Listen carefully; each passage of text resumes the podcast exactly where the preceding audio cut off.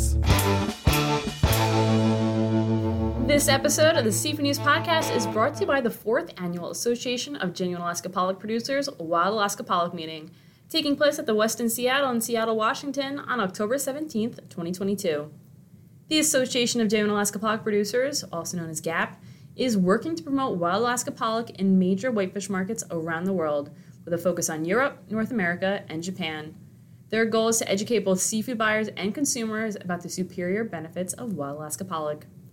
The theme of this year's Wild Alaska Pollock meeting is strategically building awareness and demand for the perfect protein and will bring together representatives from all segments of the wild Alaska pollock industry, marketing experts, and visionary speakers designed to challenge the status quo and inspire collaboration for tackling future industry challenges.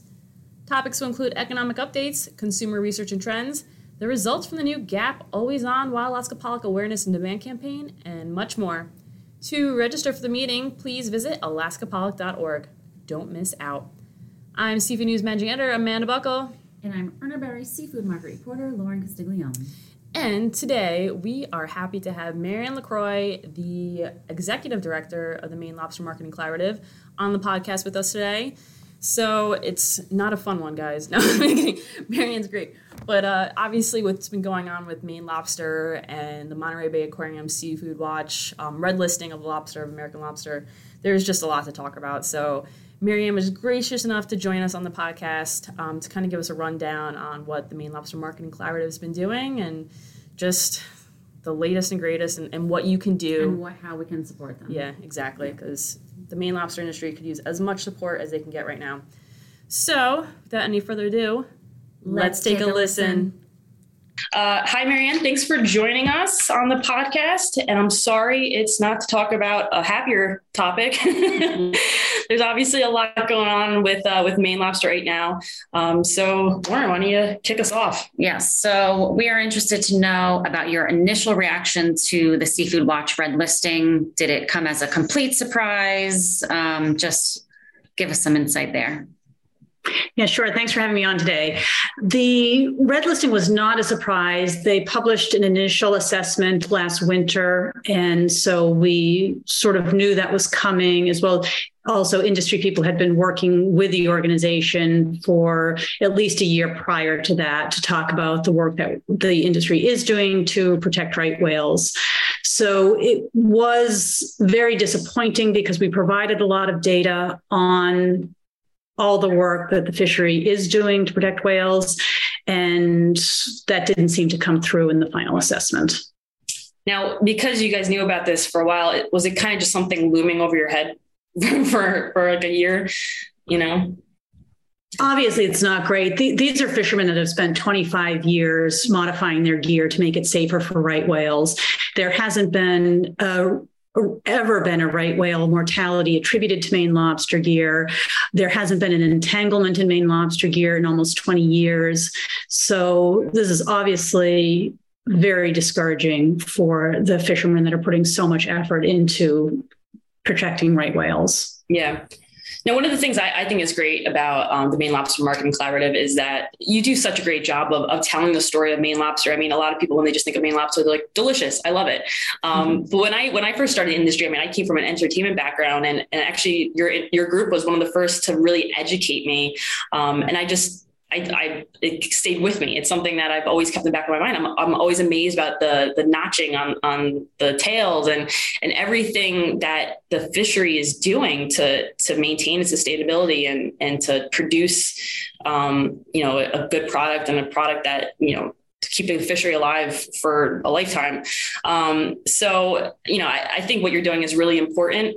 And what I thought was really great too is the change.org petition that MLMC started um, to kind of spread awareness because I, I, don't know if a lot of consumers are, are really aware of um, the Seafood Watch's recommendations or, you know, you kind of see some headlines too and just like see a scare like, oh, I should avoid this. Um, so what has been some of the response and feedback to the change.org petition? You know, are, are you getting the feedback that you kind of wanted? Yeah, and you, you make a really good point about the resource management because there has been a lot of publicity over the past few years about fisheries that are overfished or using bad practices. And it really gives us an opportunity to highlight what the Maine lobstermen have done for generations, you know, going back 150 years to protect the resource. And that's one of the reasons, obviously, that there's such a thriving lobster population today because these guys have been working on it and recognized, you know, some of the problems we'd be facing 100 years ago and put laws in place to make sure that the fishery was protected.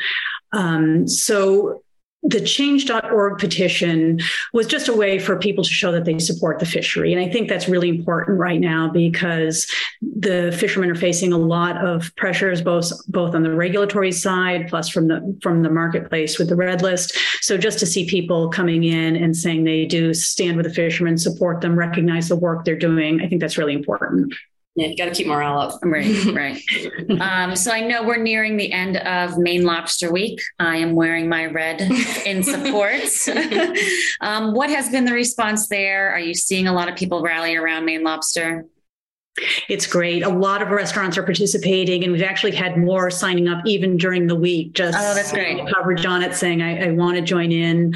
Um, I want you know I want to be a part of this. Uh, it, it, it's great because it gives people an opportunity. It gives them another way to support the fishery, not just the restaurants that are you know hosting Maine Lobster Week, but also for the um, people to come in and enjoy these delicious dishes. Some you know some things that they've you know old favorites like lobster rolls. Plus, there's some amazing menu items that the chefs are putting together. So it's just another way for people to show their support, which is great.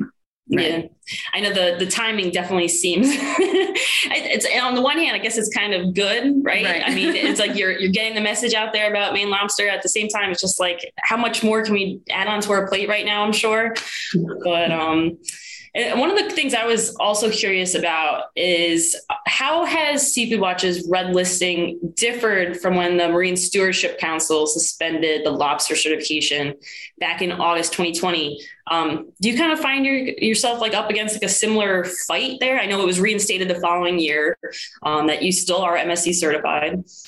Yeah, it's a little bit different just because the MSC is managed by a client group. So it's a, a group of uh, companies in Maine or that sell Maine lobster that you know apply for that and manage that certification and I'm not part of that organization, but I do know that they have uh, that. That was really because of um, litigation that was pending at the time. So it really was uh, almost like a technicality that you know, with this pending litigation, they did suspend the fishery and then reinstated it as soon as the lawsuit was resolved. So that was a little bit of a different situation because it was something sort of one of their check boxes, you know, about that. You have to be in compliance with certain things. And the litigation was actually between um, environmental groups and the National Marine Fisheries Service, which, you know, obviously regulates the fishery. So it wasn't anything that the fishery was doing wrong. What's happening with the Seafood Watch Red List is a little bit different just because if you read their assessment, they say, we really don't know what's uh, what's harming whales. So we'll just say it could be anything. So let's red list 14 fisheries just in case they might be doing it. So it's really ignoring the data out there that is available that shows um, you know, like I mentioned, that you know, Maine lobster fishermen haven't been responsible for a serious injury, injury or whale death. Nothing's been attributed to the fishery. Our gear is marked. Um, they actually use old data saying, you know, there's two decades of um, proof showing that the rope is getting stronger. And that was through 2010, which obviously ignores um, huge sweeping changes made to the fishery in 2009 and 10 when they took out almost 30,000 miles of rope from the water. And, and you know, so that it, it's just um, those kinds of things, just, you know, it, it's not really looking at the best data that's available. Yeah, I know. I was surprised. I watched uh, the press conference with um, Senator Angus King and, and, Governor Janet Mills, and I thought that was a, a great rally of support. I, I think, um, not to get political, but I think you guys have some really great supporters, you know, and, and, ready to fight in your corner.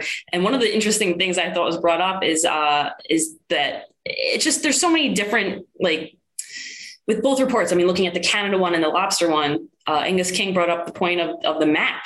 There's a map in Canada's report highlighting where all these where all these whales are. And I mean, the DFO has all all the information on their website, and there is no map on in the in the American Lobster Gulf of Maine report, um, and it's because there's there's no right whales that like that have been sighted in that area that they're they're saying that these entanglements are happening, and it's just um it's very frustrating. I know from from the Maine lobstermen and, and on your side, and I just think it's uh, it's really great to see um, the Maine Lobster Marketing Collaborative, you know, rallying, supporting in every way you can. So, any final words? Any last call rally that we can do? Um, anyone listening can do to support the Maine lobster industry?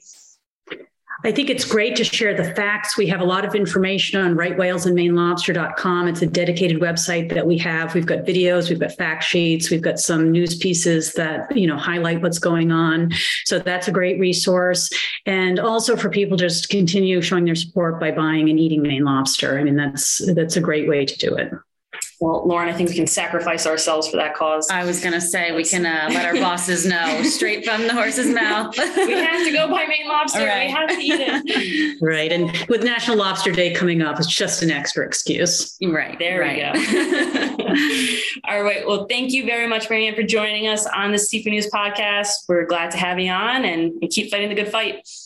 Thanks very much. Nice talking to you. All right, thank you again to Mary LaCroix of the Maine Lobster Marketing Collaborative for joining us on the Seafood Podcast. And we will see you back here next week. Bye bye.